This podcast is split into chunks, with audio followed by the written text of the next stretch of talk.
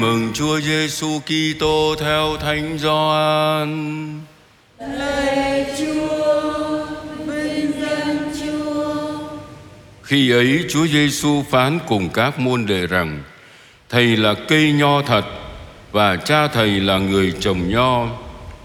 Ngành nào trong thầy không sinh trái thì người chặt đi, còn ngành nào sinh trái thì người tỉa sạch để nó sai trái hơn.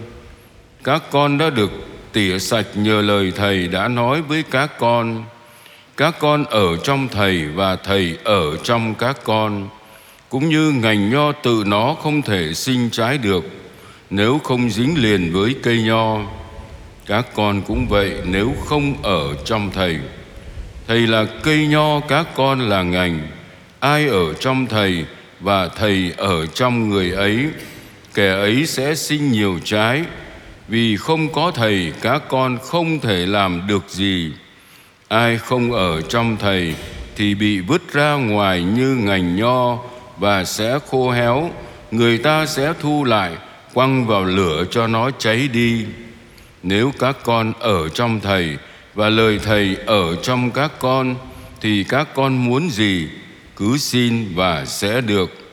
Đây là điều làm cha thầy được vinh hiển là các con sinh nhiều trái và như thế các con trở nên môn đệ của thầy. Đó là lời Chúa.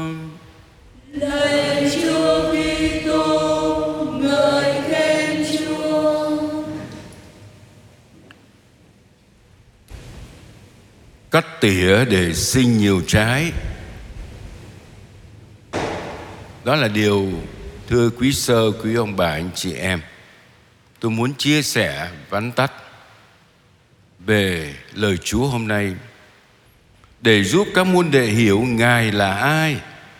Đức Kitô phục sinh thường dùng những hình ảnh thực tế ai cũng biết, ai cũng thấy để nói về mình. Chúa nói thầy là con đường, là sự thật và là sự sống. Thầy là mục tử, là người chăn chiên. Ai cũng thấy, cũng biết.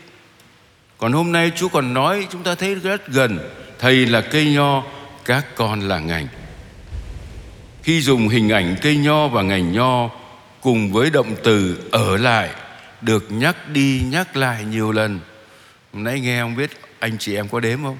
Nhiều lắm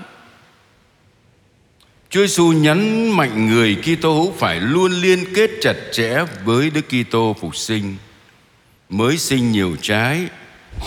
Đồng thời để có nhiều trái, còn cần phải được cắt tỉa. Mấy hôm nay người ta đang nói về cái vườn nho miền tây. Người ta chăm sóc cái loại giống nho từ hàn quốc gì đó.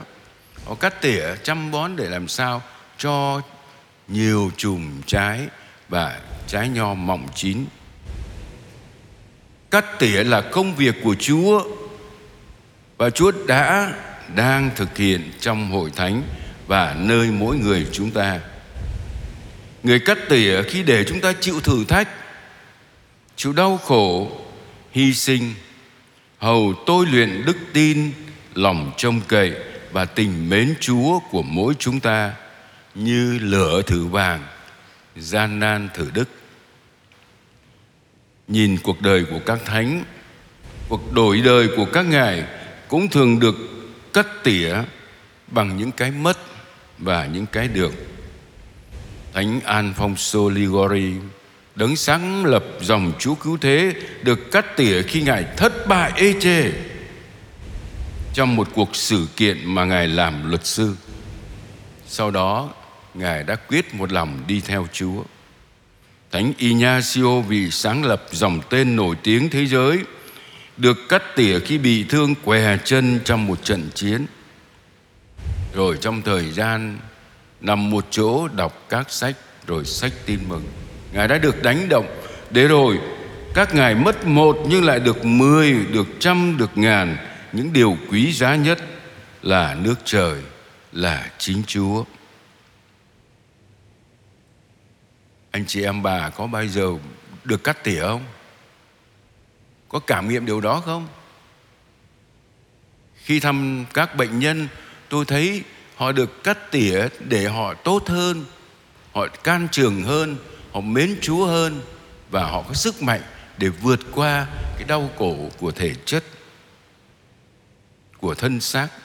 Nhưng họ còn vượt qua được một cái đau khổ hơn nữa là cái cô đơn khi từng người bỏ ta đi như những dòng sông dài phục vụ họ lâu quá cũng mệt cũng mỏi lắm phần chúng ta muốn sinh nhiều trái cần để Chúa cắt tỉa những gì nghịch với tin mừng nơi chúng ta.